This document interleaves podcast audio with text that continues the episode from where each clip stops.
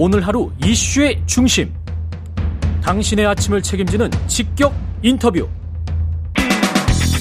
여러분은 지금 KBS 일라디오 최경영의 최강 시사와 함께하고 계십니다. 네, 조금 전 7시 30분에 경북 경산시, 영천시, 청도군 지역에 태풍 경보가 발효됐습니다. 태풍 경보가 발효됐습니다. 이 지역 주민들께서는 외출은 가급적 피하고 TV 라디오를 통해 기상 상황을 수시로 확인해 주시기 바랍니다. 경북 경산시, 영천시, 청도군 지역에 태풍 경보 발효됐습니다. 예, 어제는 권태선 방문진 이사장과 현재 방통위 MBC, KBS 이사 해임 시도에 대한 입장을 들어봤고요. 오늘은 여당 입장 들어보겠습니다. 국회 과방위 소속이시고요. 국민의힘 홍석준 의원 나와 계십니다. 안녕하세요. 예, 안녕하십니까. 태풍 조심하십시오, 국민 여러분. 예. 원래 지역구가 어디시죠? 대구 달서 갑입니다. 그쪽 또 지금 막 이제 오고 있는 도중이겠네요. 태풍이. 그렇습니다. 방금 말씀하신 네. 어 경산, 영천, 현. 뭐 청도가 이제 대구 바로 이제 인접 지역이고 인접 지역이죠. 네. 저희 지역은 이제 낙동강이 있어서 아. 항상 뭐 좀 조심을 해야 되는데 다행히 대구는 이때까지 큰 수해 피해는 분지기 때문에 좀 예. 없는 지역이 없는 지역입니다. 예. 지금 일단 이동건 방통위원장 인사청문회는 18일 열기로 합의는 됐는데 뭐 그 신경질이 좀 있었습니까? 네. 어, 민주당은 처음에는 뭐 보이콧 이야기까지도 뭐 일부 나왔다가 예. 하기로 했는데 이제 일정 관련해서 음.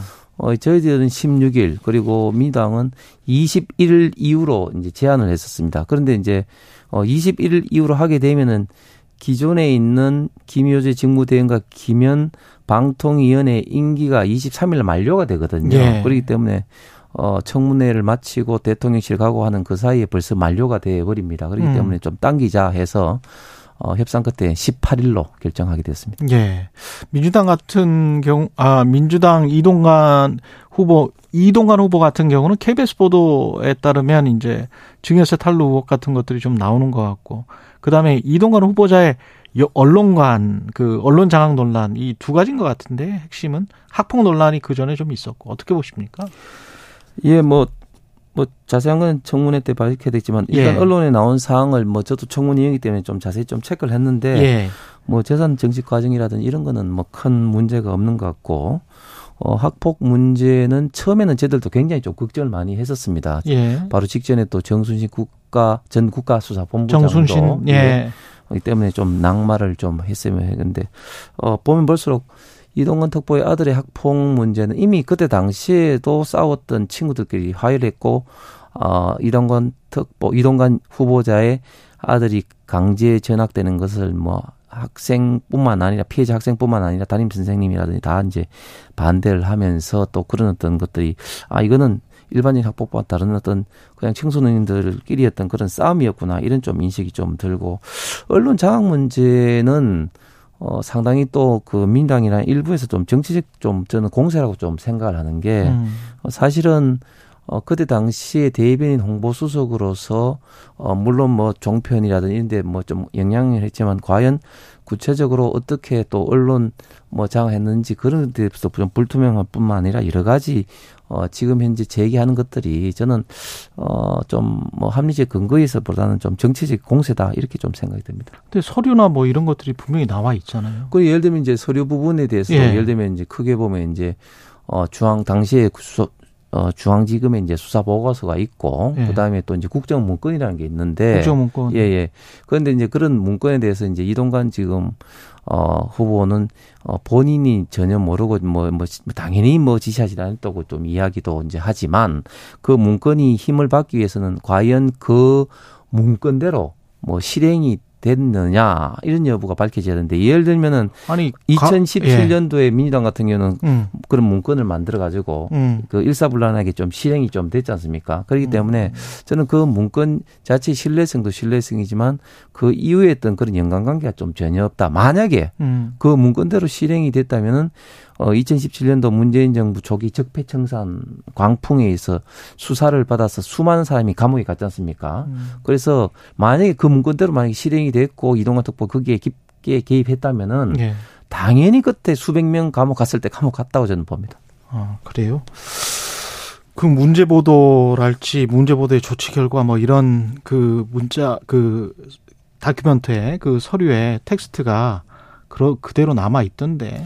뭐 예. 저는 뭐 그런 거는 있을 수 있다고 보는 게 음. 예를 들면 뭐, 뭐 조선일보 관련돼서 뭐 그런 걸 했다. 예. 그렇게 하고 있는데 제가 공무원 시절 때도 언론 스크린은 당연히 이제 정부에서 하게 되는 거죠. 예. 예를 들어서 어 비판적인 보도가 나오면은 어, 그걸 팩트 확인을 해서 만약에 그게 사실관계가 다르면은 뭐 정정 요구도 할 수 있는 문제고, 그 다음에 또, 어, 또 뭐 좋은 보도가 나왔으면 그 좋은 보도를 좀 더 키우기 위해서 어떻게 하는 그런 스크린은 사실은 누구나 하는 문제 아니겠습니까? 예. 케이스별로 잘 들어가 봐야 될 것 같습니다. 그 방통위가 일단 서기석 헌법재, 전 헌법재판관 그리고 차기현 변호사를 KBS MBC 이사로 임명을 했는데 이 임명에 대해서는 어떻게 평가하세요?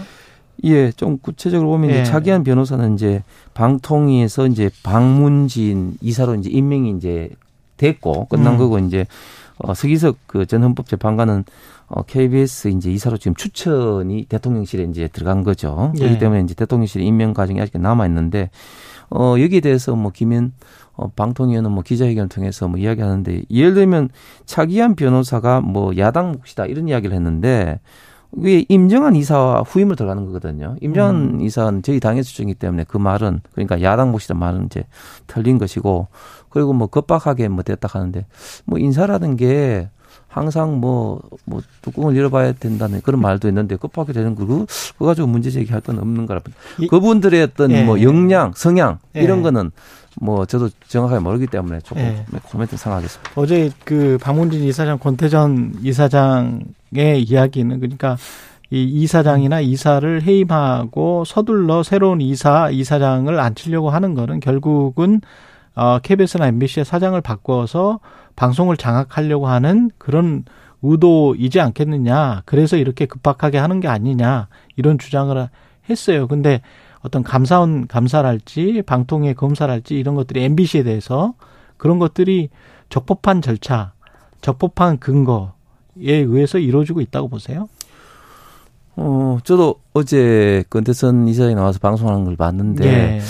어, 저는 문재인 정부 때 임명된 분들이 물론 다는 아니겠지만 예. 상당수 좀 이해를 못하는 게 어, 지금 김영균 혁신위원장 같은 경우는 임기를 다 마치고 가서 뭐, 어, 치욕 속에 임기를 마쳤다. 이런 이야기를 하시는 분도 있고. 네. 또, 저도 공직자 출신이지만 공직자로서 있을 때, 특히 기관장으로 있을 때, 뭐, 그, 전현희 방통, 그 전현희 권익위원장 같은 경우는 그 앞에 가서 감사원 감사에 대해서 뭐, 뭐, 뭐, 뭐, 팻말 시위도 하고, 지금 권대선 이사장 같은 경우도 막 방송에 나와서 막 자기 입장을 음. 막 떠들고 있는데, 물론 본인이 이걸 이제 그 이런저런 과정에서 그만두게 된다면 얼마든지 아니면 네. 어 지금 어 공직자로서 이렇게 하는 건 저는 결코 바람직하다고 보는데 그런데 네. 어제 말씀하신 것을 제가 한번 이 꼼꼼히 한번 봤습니다. 네.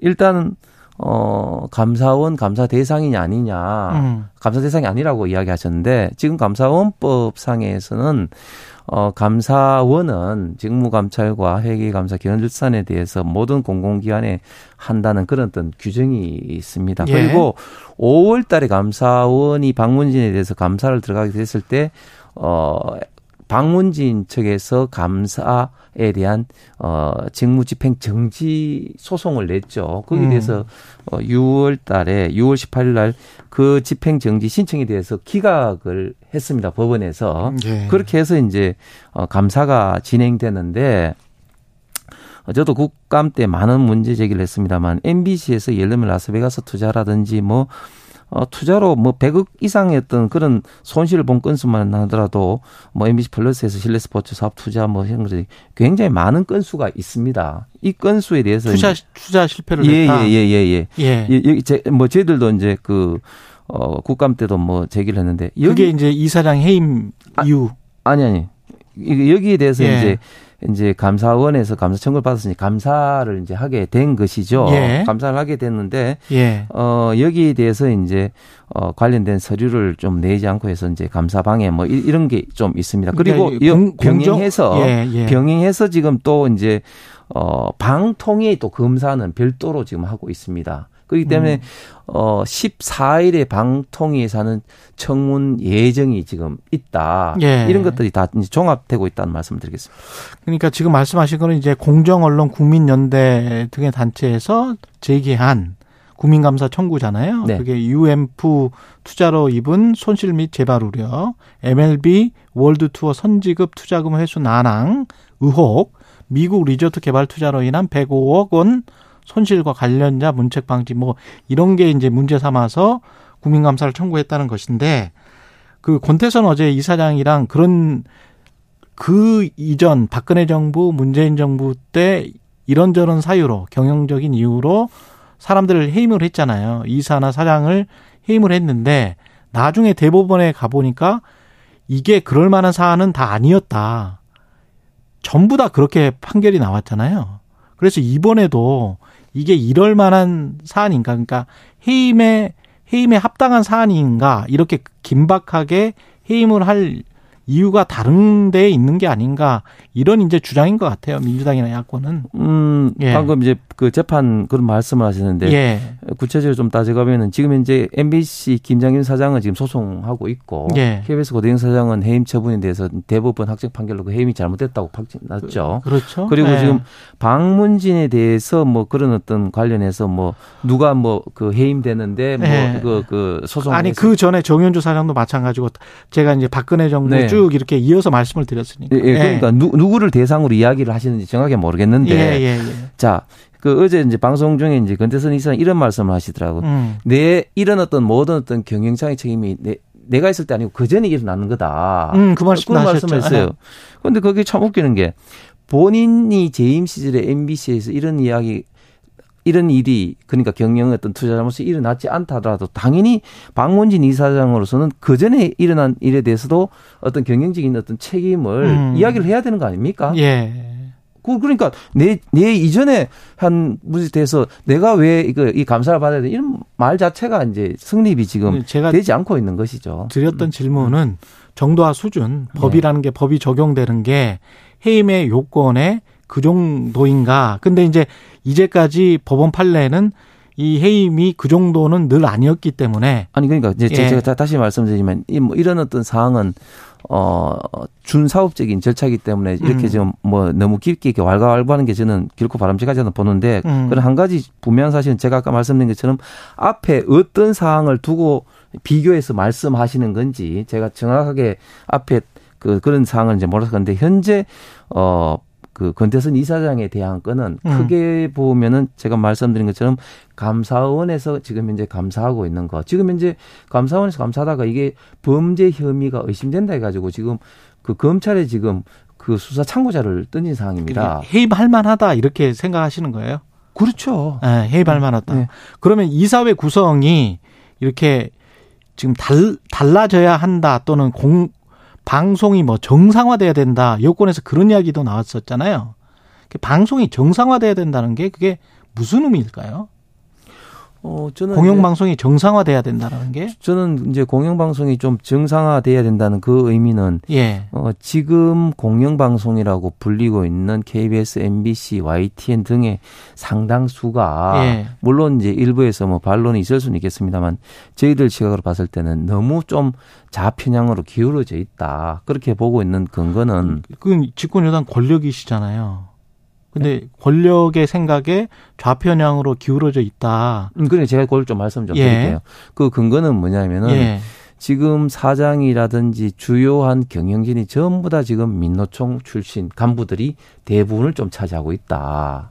그 다음에 또 두 번째, 저희가 이런 어떤 시사 프로그램이라든지 패널 선정에서도 너무 많이 지금 치우쳐져 있다. 뭐 그런, 거기에서 나오는 건지 모르지만 어떤 뭐 가짜 뉴스라든지 왜곡된 뉴스가 저희들 어 입장에서 볼 때는 너무 지금 많이 생산되고 있다. KBS나 MBC가 가짜 뉴스를 생산하고 있다. 그렇습니다. 그런 것들이 지금 저희들이 좀그 걸러질 수 있다. 걸러질 수 있는 게 가령 뭐 언론 중재위랄지 사법부에 제소를 한달지 그런 것들이 있, 있을 텐데요.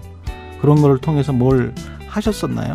저희들이 계속해서 국정 그래서 뭐 어떤 검증을 받으셨었어요? 아, 그러니까 국정감사라든지 또 국정감사가 뭐 아니고 언론중재나 사법을 사법부를 방, 통해서 그러니까 그런 어떤 사항에 대해서 계속해서 저희들이 뭐 나온 게 있습니까? 주장을 주장을 하고 합리적인 저희들 나름대로 그런 어떤 근거가 있는 거죠. 예. 정치권의 주장이었습니다. 국민의힘 홍석준 의원이었습니다. 고맙습니다. 네, 감사합니다.